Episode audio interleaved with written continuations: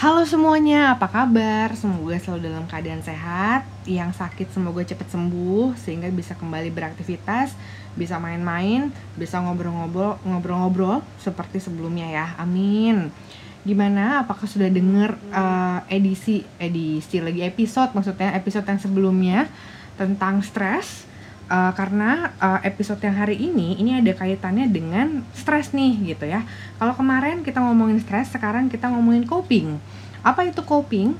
Kalau menurut Lazarus, coping itu adalah proses perubahan kognitif dan perilaku secara konstan sebagai usaha untuk mengelola tuntutan yang berasal dari luar maupun dalam diri individu yang dinilai berat dan melampaui kemampuan yang dimiliki oleh individu tersebut. EKE, gimana sih caranya kita ngadepin stres gitu coping sendiri uh, kata dasarnya cope artinya menghadapi. Jadi kalau coping stress itu ngadepin stres, menghadapi stres. Gimana caranya kita menghadapi stres gitu.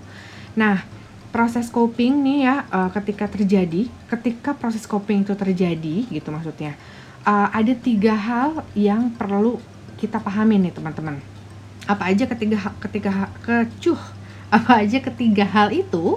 Yang pertama adalah observasi dan assessment apa yang diobserve dan apa yang diassess. Kondisinya tentunya. Kondisinya terus gimana cara kita ngadepin stresnya gitu. Yang kedua adalah uh, apa yang kita pikirkan dan lakukan ketika kita mengalami atau ketika kita berada dalam masalah tersebut. Oke, nah yang ketiga adalah pemahaman bahwa selama proses coping ini terjadi mungkin banget loh ada perubahan yang muncul dalam diri kita dan itu merupakan bagian dari proses coping itu sendiri gitu ya. Contohnya gini, contoh realnya, contohnya gini. Misalkan uh, teman-teman di sini um, punya pacar, ya pacaran. Ini bukan pacar pertama, gitu. Uh, ini misalkan pacar yang ke-12 misalkan pacarannya sudah 10 tahun gitu ya dan ternyata setelah selama 10 tahun bareng ini pada akhirnya memutuskan untuk menikah atau tunangan mungkin dulu gitu nah ternyata nih di tengah jalan tiba-tiba putus oke okay? Nah, pastikan tentu uh, ada tuh ya memori-memori uh, ketika selama 10 tahun bersama itu ada tuh memori-memori bareng sama dia gimana, uh, aktivitas yang dilakukan bersama tuh seperti apa. Terus momen-momen lucu lah ya pokoknya itu tuh pasti kan banyak banget gitu. Nah, uh, itu hal-hal itu yang perlu kita uh, assess. Hal-hal itu yang perlu kita observasi dari diri kita sendiri, dari lingkungan gitu ya eh, hal-hal itu yang perlu kita pelajari supaya kita juga bisa menghadapi si stresor si stresnya ini seperti apa gitu loh.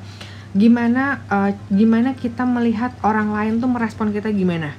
Kalau misalkan orang-orang uh, kita dikelilingi oleh orang-orang yang nyalahin kita mungkin jadinya beban stresnya lebih berat dibanding kita ada di lingkungan yang mensupport kita gitu.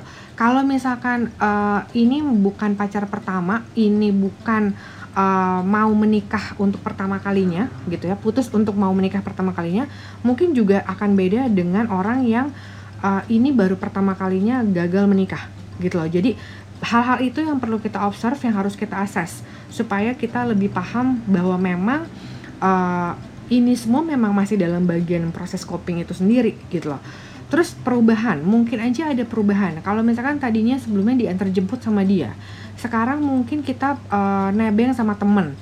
Ternyata ini membuat kita dan si teman ini jadi deket lagi padahal dulunya sebenarnya sudah renggang hubungannya. Nah hal itu itu perubahan-perubahan itu itu juga masuk tuh ke dalam proses coping tersebut gitu. Ya jadi ini satu rangkaian besar nih gitu proses coping itu nggak langsung instan gitu tapi ini suatu proses yang memang uh, cukup panjang mungkin tergantung dari stresornya gitu nah kalau kita udah bahas tentang definisi, kita udah bahas tentang proses copingnya sendiri, sekarang uh, di part yang ketiga ini aku mau bahas tentang bentuknya, bentuk coping. Aneh ya, bentuknya kayak gimana sih coping itu? Nah, coping sendiri lagi-lagi based on Lazarus involvement ada dua kelompok besar. Kelompok yang pertama adalah emotion focus, kelompok yang kedua adalah uh, problem focus. Emotion focus dan problem focus sesuai dengan namanya ya definisinya ya benar-benar sama emotion focus adalah fokusnya terhadap emosinya dulu berarti masalahnya itu penuh dengan konten uh, emosinya cukup kental tuh di situ kalau problem fokus berarti memang fokusnya sama masalahnya karena biasanya masalah-masalah yang bisa dihadapi dengan problem fokus ini sudah cukup jelas, sudah cukup clear masalahnya apa. Contohnya gini, kalau emotion fokus ya, teman-teman punya binatang peliharaan, uh, kalau teman-teman setiap teman-teman pulang dari aktivitas dia menyambut. Suatu hari si binatang peliharaan ini hilang nggak tahu nggak tahu hilang diambil orang nggak tahu meninggal pokoknya dia nggak ada. Jadinya sedih karena dia udah nggak nyambut kita lagi. Pulang ke rumah ya udah nggak ada yang nyambut gitu kan. Nah padahal kan sebenarnya kalau dipikir-pikir kenapa sih nggak beli lagi aja yang rasnya sama yang warnanya sama bulunya sama jenisnya sama semuanya sama? Jawabannya biasanya nggak bisa karena udah ada attachmentnya, attachmentnya udah kuat, ikatan batinnya nih antara kita sama si binatang udah kuat banget, jadi nggak bisa main diganti gitu aja, walaupun semuanya sama, ya. Itu berarti konten emosinya tuh ikatannya cukup kenceng tuh di kita, sehingga yang perlu diberesin itu emosinya dulu. Jadi nangis, uh, sedih boleh, uh, dalam beberapa waktu tertentu gitu ya. Jadi nggak nggak bisa juga selamanya gitu. Kalau problem fokus uh, tadi sesuai namanya problem fokus fokusnya pada masalah. Contohnya adalah gini teman-teman berangkat dari rumah ke kantor naik mobil di tengah jalan mobilnya bocor bannya. Yang dilakukan apa? Biasanya jawabannya gini ada tiga jawaban yang yang uh, rajin keluar. Yang pertama adalah telepon temen yang bisa bantuin yang kedua telepon bengkel. Yang ketiga telepon kantor. Ngasih tahu kalau kita telat gitu. Nah itu kan berarti sampai muncul tiga jawaban itu itu ada proses tuh di otak yang memang membuat kita jadi mudah banget gitu ya uh, tahu jawabannya gue harus ngapain gitu loh. Karena masalahnya segitu clearnya ya gue harus ganti ban dulu nih gitu. Nah itu bedanya antara emotion fokus dan problem fokus oke? okay? Seiring dengan berjalannya waktu emotion dan problem fokus ini punya banyak uh, di di apa di bukan dimodifikasi lebih dijabarkan lagi aktivitas-aktivitasnya.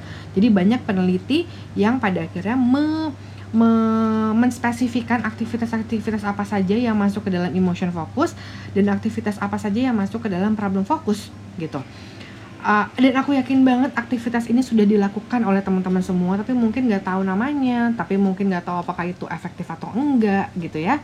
Apa aja aktivitasnya kita akan bahas di episode yang berikutnya episode yang selanjutnya. Jadi stay tune. Salam sehat jiwa. Terima kasih